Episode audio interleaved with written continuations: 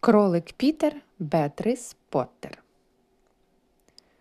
Жив собі неслухняний кролик Пітер Пуш, а сестричок його звали Булка, Плюшка і Пампушка. Усі вони жили разом з мамою в норі під корінням великої пухнастої ялинки. Ну, діти, сказала якось вранці мама місіс Пуш, ідіть погуляйте куди хочете, в ліс, в поле, тільки не ходіть в сад містера Макгрегора.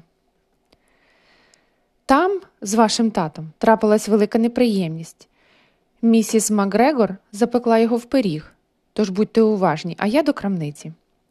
З цими словами місіс Пуш взяла кошик, парасольку та вирушила через ліс до крамниці. Там вона купила пшеничного хліба і п'ять ватрушок. Слухняні дівчата, булка, плюшка та пампушка пішли в ліс по ожину, а неслухняний Пітер пострибав на город містера Макгрегора. Хвіртка була зачинена, але він проліз під нею. Він поїв там салату, пожував квасолі і взявся за редиску. Незабаром у нього роздуло живіт, і Пітер Пуш пішов шукати Петрушку. Він знав, що Петрушка допомагає від болю в животі, але раптом за рогом гіркового парника блиснули окуляри містера Макгрегора. Стоячи навколішки, містер Макгрегор возився з капустою, але, помітивши кролика, миттю схопився і кинувся за ним. Лови злодія. крикнув він грізно, потрясаючи граблями. З переляку Пітер Пуш забув, де хвіртка відчайдушно заметушився по городу. Він загубив черевики, один в капусті, інший у картоплі. Звичайно, босоніж, та на чотирьох лапах Пітер Пуш бігав набагато швидше. На жаль, він налетів на сітку навколо агрусу і застряг, зачепився гудзиком. На Пітері, Пітері була новенька блакитна курточка з блискучими мідними гудзиками. З очей його блиснули сльози. Почувши схлипи Пітера, прилетіли схвильовані горобці. Не здавайся, Пітер Пуш, зацвірінькали вони йому. Скидай курточку та біжи. Тут підскочив містер Макгрегор і накрив Пітера величезним решетом. Пітер Пуш вислизнув, але без куртки. Вона залишилась під решетом. Він влетів у сарай і стрибнув у лійку. Але от біда, вона була повною, і Пітер Пуш занурився по самісінькі вуха у холодну воду. Містер Макгрегор зрозумів, що Пітер в сараї, мабуть, сховався під квітковим горщиком, вирішив він. Горщиків було багато. Стояли навіть порожні, догори дном. Містер Макгрегор почав швидко-швидко перевертати один за другим, а Пітер Пуш так промерз, що в нього засвірбіло в нозі. А чху! Чхнув раптом, чхнула раптом лійка. Містер Макгрегор кинувся до неї, однак Пітер встиг вискочити. Містер Макгрегор люто тупнув і носком черевика притиснув кролячий хвостик, але Пітер вирвався і вистрибнув у вікно, перекинувши три горщика з квітками. Для містера Макгрегора віконце було завузьке, та й він втомився від біганини. Ох, сказав містер Макгрегор, припинивши погоню, і зайнявся своїми справами. А Пітер Пуш, весь мокрий, присів трохи перепочити. Він захекався, тремтів від страху і не знав, куди бігти далі. Трохи віддихаючись, Пітер Пуш тихенько застрибав, боязко ворушучи вухами і озираючись на всі боки. Де ж хвіртка?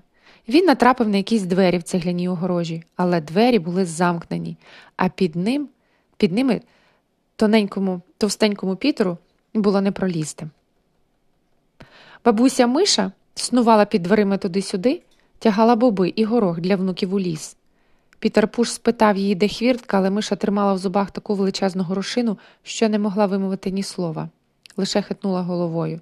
Бідолашне кроленя розплакалося. Потім Пітер Пуш помчав на простець через город і зовсім заблукав.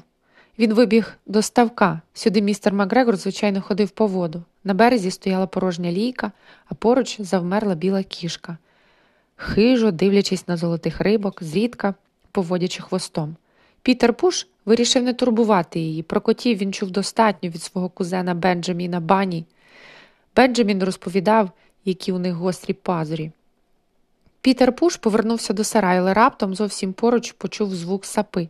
Туп, тяп-тяп, туп. Пітер сховався під кущем.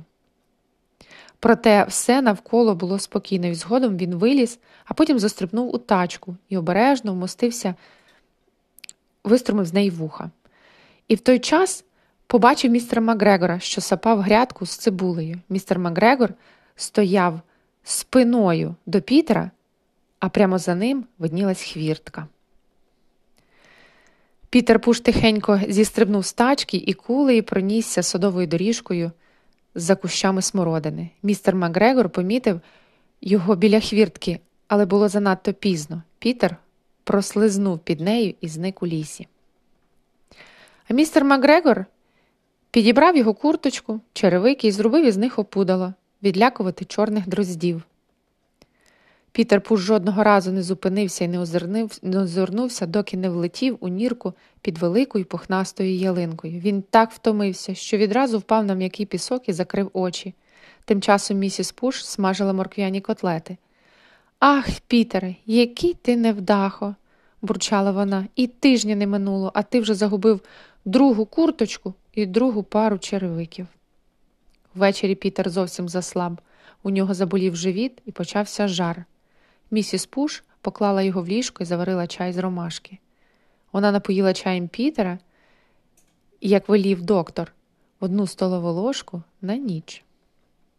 А булці, плюшці та пампушці на вечерю дісталися гарячі булочки, пампушки, пончики та солодкі ватрушки. Булка їла булочки, плюшка пампушки, а пампушка ватрушки. Але хто ж тоді з'їв усі пончики? Довго кроленята не гадали, вони швидко заплуталися та поснули.